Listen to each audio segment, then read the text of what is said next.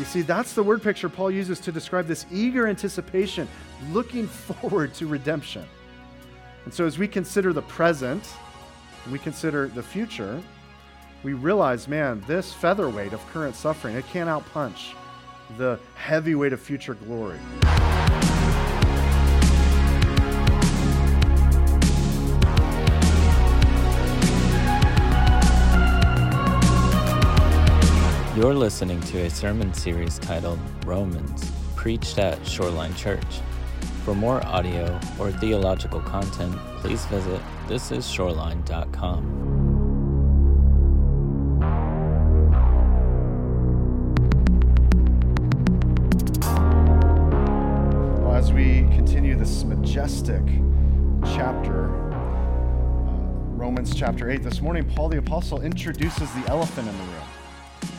You go, what do you mean by the elephant? Well, in his book, Not the Way It's Supposed to Be, A Breviary of Sin, uh, scholar Cornelius Plantinga opens the book with this illustration. He says, In the movie Grand Canyon, an immigration attorney breaks out of a traffic jam and attempts to bypass it. And his route takes him along streets that seem progressively darker and more deserted. Then the predictable nightmare. His expensive car stalls on one of those alarming streets where teenage guardians favor expensive guns and sneakers. The attorney does manage to phone for a tow truck, but before it arrives, five young street toughs surround his disabled car and threaten him with considerable bodily harm. Just in time, the tow truck shows up and its driver, an earnest man, begins to hook up the disabled car, but the tough young men protest. The truck driver is interrupting their meal. So the driver takes the leader of the group aside and attempts a five sentence introduction to metaphysics. Man, he says, the world ain't supposed to work like this. Maybe you don't know that, but this ain't the way it's supposed to be. I'm supposed to be able to do my job without asking you if I can. And that dude is supposed to be able to wait with his car without you ripping him off. Everything's supposed to be different than what is here. And in his book, he says the tow truck driver's summary of the human predicament belongs in every book of theology. In short, the world is not as it should be. And so, as we look at Romans chapter 8, in this section, Paul speaks of the elephant in the room. That is the tragic reality that the cosmos has fallen from grace into disgrace. That the world is not as it should be, that the world we live in is a, is a realm of suffering and sorrow, sin and death. But even though that's true, and we'll make a case for today that it is, even though that's true, we do not have to lose heart because one day what was lost in the mountain garden of Eden will be restored. And until that day, along with creation, we're groaning like a woman in labor. And we're enduring temporal pain, to be sure. We're not minimizing the pain. But it's necessary as we look forward to experiencing an enduring glory. And so today, this morning, we're going to look at three aspects of these seven verses. We're going to see the glory in verses 18 and 19, the garden in verses 20 and 21, and the groaning, verses 22 through 25. So that's where we're going today. Hopefully, you're taking notes. We teach through the scriptures verse by verse, and we're going to begin with that first section, the glory. Look with me at verse 18. For I, Paul says, consider that the sufferings of this present time are not worth comparing with the glory that is to be revealed to us. Now, circle that word uh, or phrase, for I consider.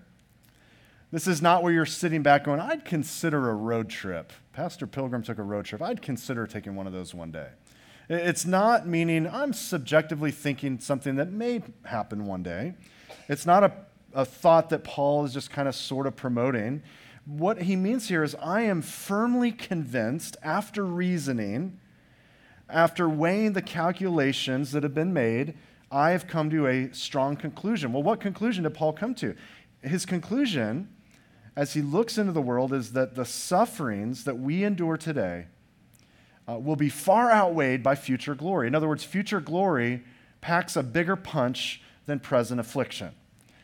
Isn't that, isn't that wonderful? Isn't that glorious good news today? For someone like Peggy, who we just heard has suffered sexual trauma through her life, to know that there's a future glory that far outweighs uh, that horrible suffering. And in fact, when Paul says it's not worth comparing with the glory, I want you to circle that word, the glory. The word is doxa, And it's actually found as bookends of this section of Scripture. If we actually uh, cheat a little bit and, and look ahead down to verse 30, you'll find it down in verse 30 as well. Those whom he predestined, he also called, and those whom he uh, called, he also justified, and those whom he justified, he also, there it is, he glorified. And, and so this idea of glory has with it the Old Testament connotation of weight and the majesty of God's presence. The, the weight of glory that we'll experience far exceeds the temporal suffering that almost seems light and inconsequential as if you were to weigh it. It's like going to the gym and you go behind someone who uh, has just worked out and you go to move the pin. And what he's saying is the pin that you need to move, we need to move it from the very light and momentary spot all the way down. You can't compare the two. Make sure you check the pen, by the way, uh, just service announcement, before you begin the weight lifting. Uh, and so he calls them, notice, the sufferings of this present time. Did you catch that? The sufferings of this present time. By the way, that describes any and all suffering that takes place in the present age. Leon Morris is helpful here. He says, There is suffering that is the direct result of our sinning, and there is suffering that we endure for Christ's sake suffering that arises directly from our Christian profession in a world that rejects Christ. But beyond that, there is suffering that arises simply because we are in this imperfect world, right? Not all suffering is because you've sinned. Uh, it's just because you live in a sin saturated and fallen, depraved world. Uh, and so it doesn't mean it's your fault if something happens. That even was a conversation that Jesus' disciples had with him. Who sinned, this man or his parents, that he was born this way? We have to be careful. There's just sin and suffering in the world. And we mentioned it last week, but it is unpopular today in the modern church with our teaching and our singing to speak about the reality of suffering in the Christian's life. We, we don't hear about that often. We don't sing about it often. We certainly don't post about how much we're going to suffer. And some people, when they attempt to evangelize, they will want to share the gospel, and the gospel message to them sounds something like this Hey, receive Jesus because he saves you from your problems. Uh, but that's not the gospel, is it? Just like come to Christ right now. And when you do, like all that debt you owe, literally, that, that student loan debt, he's just going to wipe it away. He, he's just like a politician, just going to sweep it away. It's going to go away. Um, is that the gospel? No. If we wanted to be honest, here's what we would say and should say Receive Jesus because he saves you from your sin. But you can expect to endure many more problems once you do receive him. Only one amen on that one right? I mean, that's a pitch, right? Let's, let's go out with that pitch. Hey, uh, I mean, that doesn't work in sales. I want to sell you this product. Your life's actually going to get worse if you were to buy this product, right? We're not selling a product, though. We're, we're heralding the good news that Jesus saves, that he redeems. And so the call to follow Christ is a call to take up your cross and die. The call to follow Jesus is a, an invitation to suffering. It was said at the Nicene Council in May 325. Uh, and I, I, have to validate this truth or this um, statement, but it was said that at the Nicene Council, only uh, 12 of the 318 delegates did not have some sort of physical ailment where they had lost an eye or a hand or didn't limp on a leg. And we will suffer for our faith, and we will suffer in this present age in general but there's something much more weighty. It's the future glory. And so all of us live in verse 18 in kind of this place of tension. Did you catch that? That we live with a present reality as well as a future glory. And theologians call this the already, but the not yet. So King David is a great example of this. Remember, King David, um, we did this in our series last year about King David. Uh, and we learned that David was already anointed king by Samuel the prophet. That was an already aspect but he was not yet crowned king until later. He was inaugurated, not yet crowned. In the same way, Christ's kingdom is both now, he's already been inaugurated, King of Kings and Lord of Lords, but it's also not yet when he's coronated as king and his consummated return. And when he comes again, he'll put his enemies at his feet and usher in the new heavens and the new earth. And then we can truly say, yes, the kingdom has been fully established. So there's the already and the not yet. In one sense, Satan is already a defeated foe. Amen? Amen? But not yet, not fully yet. We have already experienced redemption and adoption. but in another sense, not yet, not fully. Our bodies have yet to be brought to redemption, that final step in our adoption as sons and daughters. So your salvation includes justification, sanctification, glorification. And yet there's kind of an already not yet to our salvation. So the best way to, to, to describe the present age, the already, is one word suffering. Amen. And yet, the best word or way to describe the age to come, the not yet, is glory. So notice verse 19. Verse 19 says, The creation waits with eager longing for the revealing of the sons of God. Okay, please circle that incredible two word phrase. It's one in the Greek, one word eager longing. I'd love for you to circle that. Eager longing. Notice that creation itself is longing for what? He says, for the unveiling, so to speak. The Greek word here is where we get the word apocalypse from. And, and apocalypse means to peel back the curtain, to open the veil, to disclose, to reveal. That's where the book Revelation comes from. That's why, by the way, a little sticking point it's not revelations, it's the singular revelation of Jesus. It is the unveiling, the apocalypse of Jesus. And so creation, notice Paul says, is, is waiting with bated breath for the reveal, the big reveal. Move that bus. Let's see the bride. Let's unveil and see what? Notice, who are the adopted sons of God? The creation itself is longing and waiting with anticipation to see the unveiling of who truly is uh, the adoption, or uh, the adopted sons and, and, daughters of God.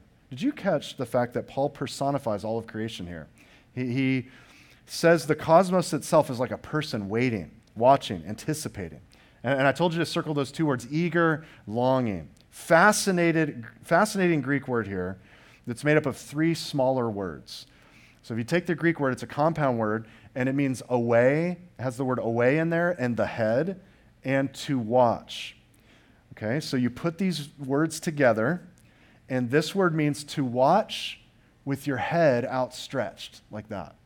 So I remember when I was a kid, uh, I used to wait very young, used to wait to sit on Santa's lap in line, like Ralphie, who was later going to shoot his eye out.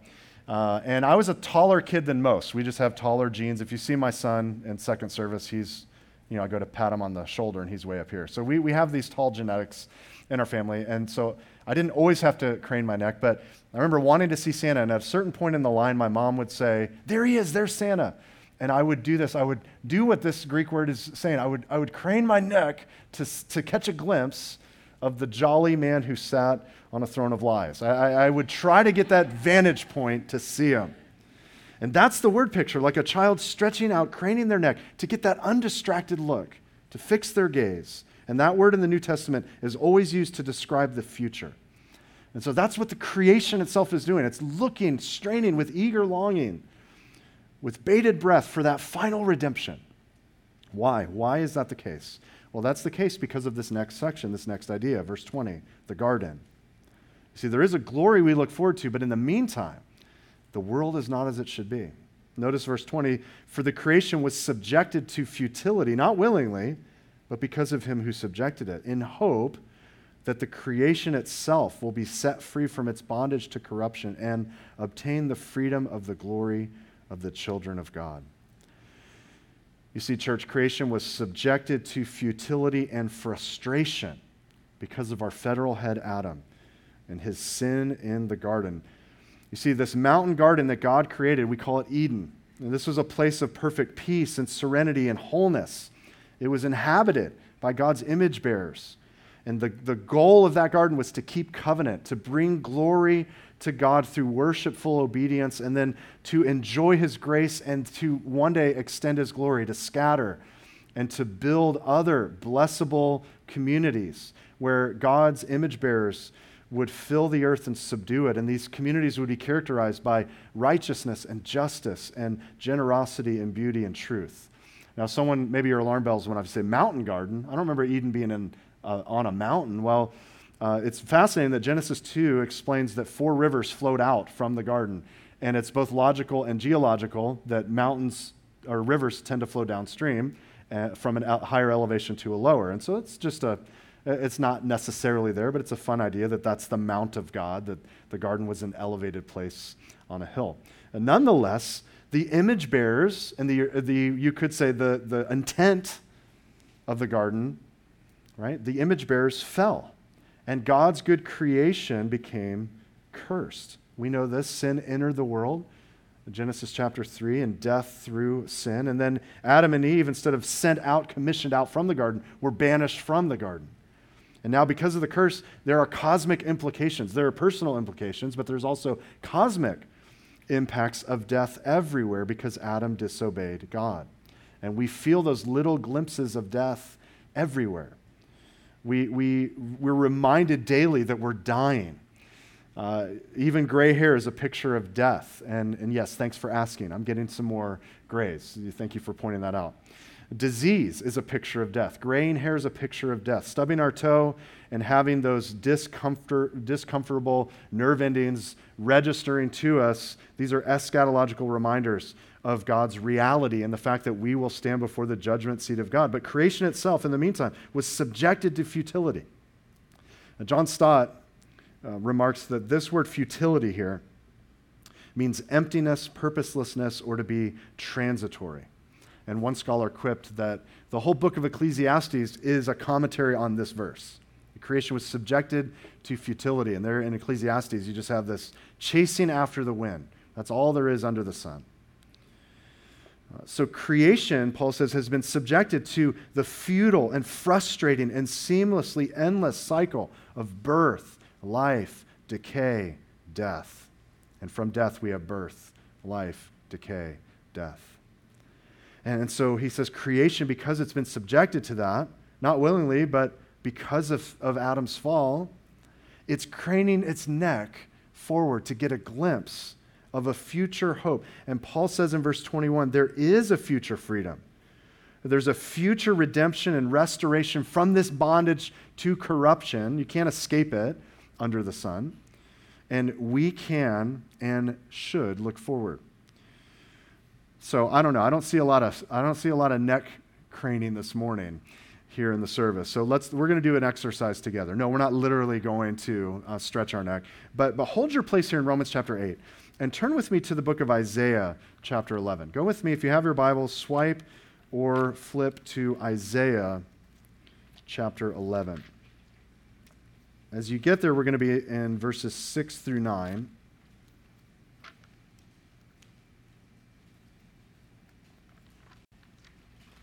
In Isaiah chapter 11, verses 6 through 9, listen to what Isaiah says The wolf shall dwell with the lamb, and the leopard shall lie down with the young goat, and the calf and the lion and the fattened calf together, and a little child shall lead them. The cow and the bear shall graze, their young shall lie down together, and the lion shall eat straw like the ox. The nursing child, we have many of those here at our church, shall play over the hole of the cobra, and the weaned child shall put his hand on the adder's den. They shall not hurt or destroy in all my holy mountain, for the earth shall be full of the knowledge of the Lord, of Yahweh, as the waters cover the sea. I mean, just reading that should invoke that neck strain where we go, yes, creation is longing for the garden to be restored. Now, in the verses right before this in Isaiah, we learned the root of Jesse will produce a righteous branch that will bear fruit. And we understand that's Jesus. Jesus is that righteous branch. And he's going to come to judge with righteousness and faithfulness and justice. And clearly, the result of his kingdom will be creation itself experiencing that restoration, that shalom, rather than suffering. And God's renown will go not only from the garden to the edge of the garden, but to the ends of the earth. And so this is somewhat already. We already experience that, right? Because we're already in this inaugurated kingdom, but it's not yet. We have not yet fully seen the new heavens and the new earth when Jesus returns. And so what Jesus' resurrection began will find its completion in the new creation. And, and this we read about in not the book of Revelations, but in Revelation 21, 3 through 5. Note on the screen with me. He says, Behold, the dwelling place of God, the tabernacle, is with man. He will dwell with them, and they will be his people, and God himself will be with them as their God. He, we love this, right? He will wipe away every tear from their eyes, and death shall be no more. Neither shall there be mourning, nor crying, nor pain anymore For the former things have passed away. Behold, I'm making all things new. Now, until that day, we groan. The world is not as it should be. There's nothing new under the sun. It's meaningless. It's weeping, and it's death, and it's mourning, and it's pain. It's chasing after the wind. But Jesus makes it all new. Uh, in fact, note with me right after this, at the very end of our Bibles, Revelation 22 describes this, you could say, this garden city. And it says, also on either side of the river, the tree of life with its 12 kinds of fruit, yielding its fruit each month. The leaves of the tree were for the healing of the nations. No longer will there be anything accursed, but the throne of God and of the Lamb will be in it, and his servants will worship him. That's the end of the book. Uh, it's describing this, this future garden city inhabited by Yahweh the King and his image bearers. And this garden city will include a tree that brings life rather than a curse. And this is what we have to hope for. This is what we put our hope in. And this is worth craning our necks to anticipate, uh, along with all of creation. And so creation is groaning, it's looking with anticipation uh, ahead for that moment of redemption, that moment of restoration. And we're not going to have it uh, in this moment here and, the, and now. Um, so, what do we do in the meantime? And that's our third section, the groaning. Look with me at verse 22. Now, Paul says, We know, maybe he didn't know, but he says, For we know the whole creation has been groaning together in the pains of childbirth until now. Now, please don't misunderstand. Um, creation's not literally groaning. Okay, so please don't make some awkward doctrinal stance when your dog whines. That's verse 22. Like, oh, you're groaning. I can hear it, Fido. That's not the idea at all. What he's saying is, is like a woman in labor, creation is in agony. And like a woman in labor, the birth pains increase in both size and frequency the closer you get to the birth. It's a lot of groaning, it's a lot of wincing, it's a lot of pain induced lament. Have you ever walked in? You haven't. If you ever to walk in on a woman giving birth, I'm bummed that we didn't have an opportunity with our children. We did uh, emergency C section for Aiden, and then because of that, we had to uh, do a C section for our daughter as well. And so we didn't have the moment of experiencing, and I think Jen's happy about that, but we didn't have that. Uh, but if you were to freeze frame that, it, it's a lot of suffering. There's a lot of pain.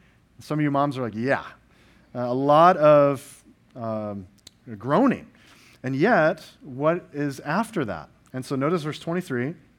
He says, There's someone else groaning. Not only the creation, we ourselves, who have the first fruits of the Spirit, groan inwardly as we await, or as we wait eagerly for adoption as sons, the redemption of our bodies. So, not just creation, we ourselves, who have the first fruits of the Spirit, we also groan. We also wait. We're in labor. We're suffering. We're in pain, looking in advance with eager longing for that redemption of what? Of our bodies. In the meantime, we groan. Um, what does it mean to have the first fruits of the Spirit? F.F. F. Bruce is helpful. He says the indwelling of the Spirit is not only the evidence that God's grace is continually at work within believers now, it is the guarantee of their coming glory, and more than the guarantee, it is the first installment of that glory. Now, first fruits could be Paul referring to the Feast of Weeks, which is what Israel celebrated, where they celebrated the reaping of the first of the harvest, the first fruits. And by the way, that happened at Pentecost. Uh, that was the Feast of Weeks. It fell in line with Pentecost, where the Spirit was given to the church. Um, could be that he's referring to that, or he could be saying, listen, we have the down payment of the Spirit as Christians, which will guarantee the future completion of the purchase. You put a down payment on something, you're saying, I'll hold this. I, am going to pay fully later, but here's the down payment. And so I think perhaps Paul meant both. He was referring to possibly Pentecost and also uh, the personal aspect of the Spirit in our lives. But notice here that we are still waiting for adoption. Did you catch that? He says, We're waiting eagerly for adoption as sons. Well, wait, Pastor. I thought, wait, hold on. I was here last week. You said last week that we already are adopted and past tense. And so now you're saying we're still waiting for adoption. I don't understand. Well, note with me the phrase right after that. He says, We're, we're eagerly waiting for adoption as sons. And then he, he clarifies that. He says, The redemption of our bodies. So you and I, there's that already not yet. You and I have already been adopted. We've already been redeemed, but not yet bodily. So the sarx, which is the Greek word for the flesh, has yet to be fully eradicated. The soma, the body, has yet to be fully glorified.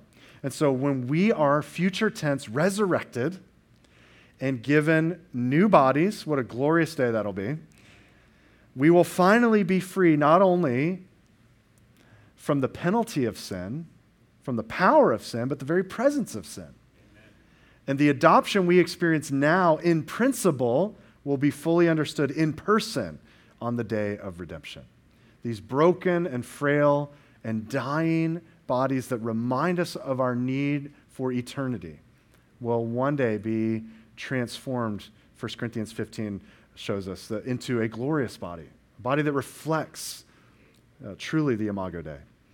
So then Paul wonderfully reminds us that hope itself, hope itself has an unseen quality about it. Notice verse 24. He says, In this hope, in this future hope of bodily glorification, we were saved. There's the past tense.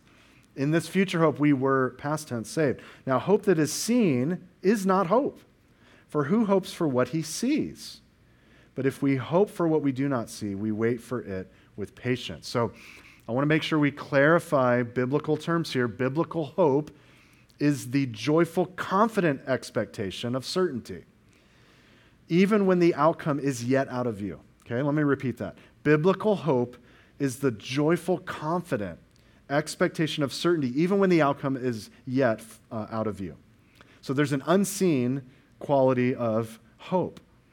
And that unseen quality allows us to wait with patient endurance. It doesn't mean, oh, I hope. Oh, I hope my team wins this year and they will, because we have Tom Brady. it's more than just, I hope that the weather's nice today. It's more like, I wish. No, it's, it's the confident, joyful expectation. It will happen. Uh, and so creation waits with this eager anticipation, albeit with groaning, and, and we await the final glorification of not only our bodies, but the final restoration of all of creation when Jesus makes all things new. And that's what we hope for. And this hope carries us through the suffering. It brings us through the suffering and points us ahead to the future glory. G.K. Chesterton says this. He says, Hope means hoping when things are hopeless, or it is no virtue at all. As long as matters are really hopeful, hope is mere flattery or platitude. It's only when everything is hopeless that hope begins to be a strength. You see, we have this certainty, and it looks odd to a fallen, broken world. Those Christians come together and joyfully hug one another. They greet each other with joy as they worship something or someone unseen and they look ahead in the midst of a world that seems like it's, it's going down the tubes, and yet they're joyfully anticipating the future. What's up with these people? See, in the midst of a corrupted creation, we of all people can grieve and groan with hope, not as the world does without hope we, you and I, are confident in the promises of a faithful God. And I've said this before his credit score of faithfulness, of worthiness, has always stayed true. It's never been something we've had to doubt or question. And so we can look beyond our present difficulty, whatever it may be, in all the varieties that it comes in this morning. And we can look at the, re- the reward and the result ahead, which is a garden restored, and it's a Redeemer who's glorious. Uh, I like what Elizabeth Mills wrote. She wrote these words back in the 19th century. Uh, the hymn is called The Realms of the Blessed. So listen to this. She says, We speak of the realms of the blessed, that country so far and so fair, or so bright and so fair. And oft are its glories confessed, but what must it be to be there? We speak of its peace and its love, the robes which the glorified wear, the songs of the blood washed above, but what must it be to be there? We speak of its freedom from sin, from sorrow, temptation, and care, from trials without and within, but what must it be to be there? Do thou, Lord, in pleasure or woe, for heaven our spirits prepare. Then soon shall we joyfully know and feel what it is to be there. Often, what you and I think about and talk about when we say heaven is ultimately the new heavens and the new earth. And that is the garden restored. And that's what we, we look forward to in anticipation. Not where some people have said, like, it's going to be great to lay down with Aslan. I can't wait for that have my kids play with snakes. I can't wait for that day. No, the joy of the new heavens and the new earth is the presence of Christ. It's to be with Jesus. And so that's what we anticipate, and that's what we crane our necks for. So as we apply this, there's much to apply. Um, but I just want to I want to meditate on three things today. Number one, it's pretty obvious. Lift up your heads and strain your necks. That might sound weird if you didn't hear the rest of the sermon, but lift up your heads. You see, that's the word picture Paul uses to describe this eager anticipation, looking forward to redemption. And so, as we consider the present and we consider the future, we realize, man, this featherweight of current suffering, it can't outpunch the heavyweight of future glory. And so, let's move the pen. Lift up your heads, strain your necks, lift your drooping hands, and let's press on toward the goal for the prize of the upward call of God in Christ Jesus. The great reformer Martin Luther said it this way He said, If we consider the greatness and glory of the life we shall have when we've risen from the dead, it would not be difficult at all for us to bear the concerns of this world. If I believe the word, I shall on the last day, after the sentence has been pronounced, not only gladly have suffered ordinary temptations, insults, and imprisonment, but I shall also say, Oh, that I did not throw myself under the feet of all the godless for the sake of the great glory which I now see revealed and which has come to me through the merit of Christ. And so lift up your heads, strain your necks. Number two, don't lose heart. Instead, rather take heart. What have we all endured in the last 18 months? We've endured racial tension, a global pandemic, gender confusion, political unrest, theological deconstruction, rampant sensuality, religious apathy, widespread loneliness, crippling anxiety. If you haven't, if you haven't come face to face with some of the struggles you've had personally and you've wondered, what am I going through? Well, many of us are going through this. In fact, I found recently one out of five people in Western culture suffer from crippling anxiety. One out of five. That means a great handful of you this morning. I, I found recently uh, that hundreds of pastors have recently, this last year, quit the ministry completely. And everyone, I think, is overwhelmed, discouraged, kind of like frustrated at what's going on in the world. But Paul reminds us in 2 Corinthians 4 so we don't lose heart. Though our outward self is wasting away, our inner self is being renewed day by day. For this light momentary affliction, whatever it may be, it's preparing for us an eternal weight of glory beyond all comparison as we look not to the things that are seen, but to the things that are unseen. For the things that are seen are transient but the things that are unseen are eternal. There's a variety of suffering that we can and should expect. A lot of current wasting away, a lot of affliction. But Paul reminds us these are light and momentary. And inwardly, even though we're like a woman in labor, we're painfully waiting for something glorious to come. And so we, in the meantime, continue to trust the Lord and be renewed daily. So, church, don't lose heart. Take heart. Remember what Jesus said to his disciples John 16, 33, I've said these things to you that in me you may have peace. In the world you will have tribulation, but take heart. I have overcome the world. Yeah, I've said this before. That's a, that's a promise sandwich. Okay? On, on either side, there is two promises with a command in the middle. Did you catch that? The two promises are in the world you have tribulation, yay, and I have overcome the world. And yay. And in the middle, there's the command that we are to take heart.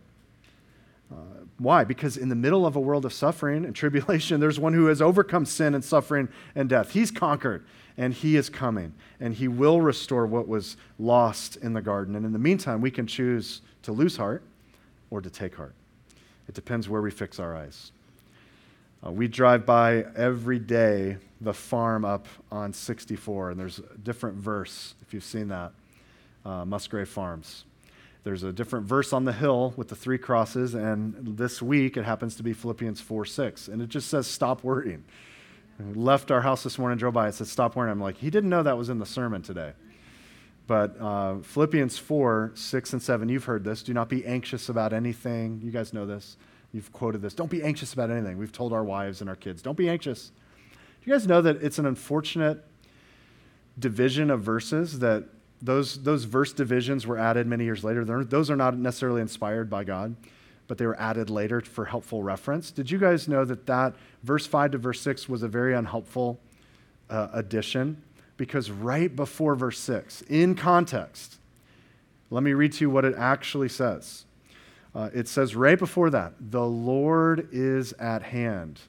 Do not be anxious about anything. Let your gentleness, uh, reasonable, reasonableness be evident to all. The Lord is at hand. Don't be anxious about anything. You see, the reason we can put off anxiety and put on prayer and put on peace is rooted not in your own power to do, but it's rooted in the truth that the Lord is near.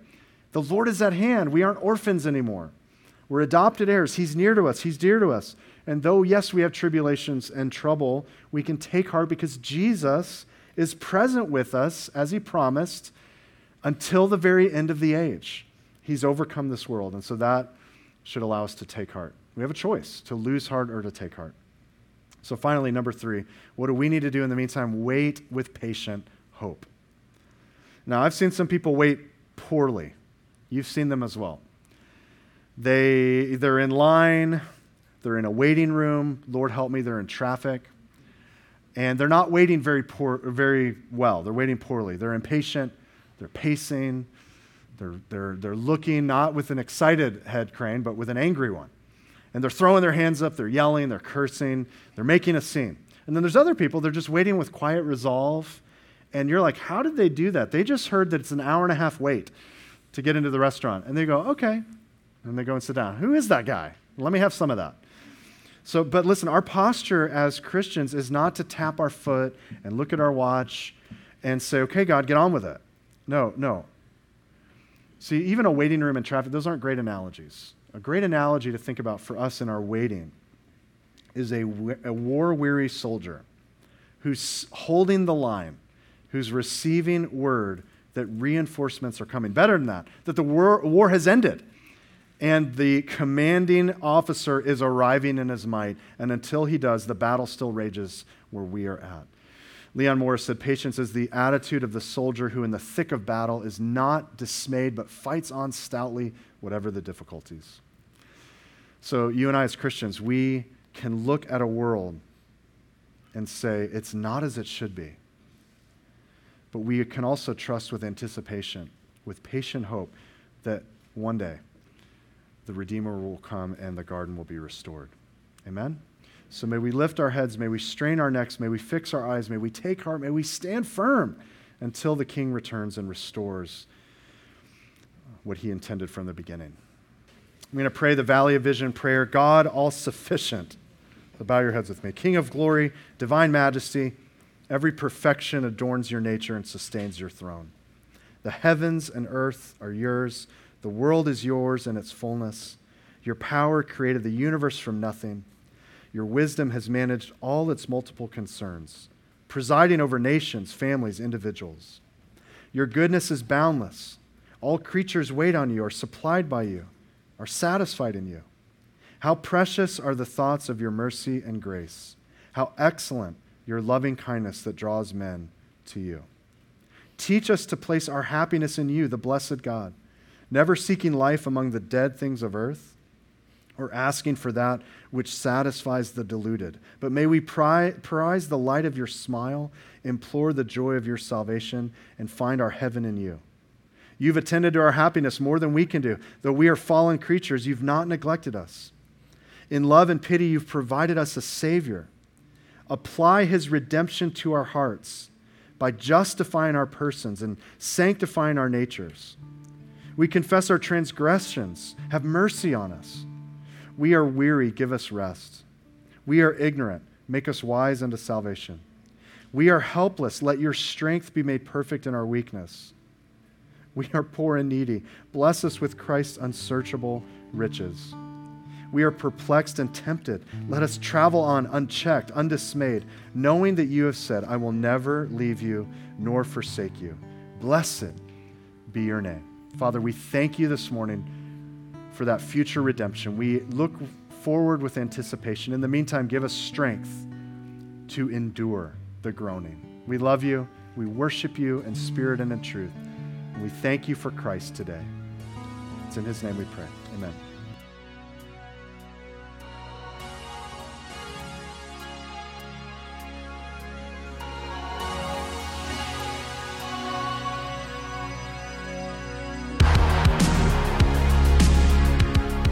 Thanks for listening to our podcast. Shoreline Church meets every Sunday at 9 a.m. and 10:30 a.m. at the Port on Lena Road. You can get more content and more information by visiting thisisshoreline.com. If you have any questions or any prayer needs, please don't hesitate to email us at info at calvaryshoreline.com. God bless you.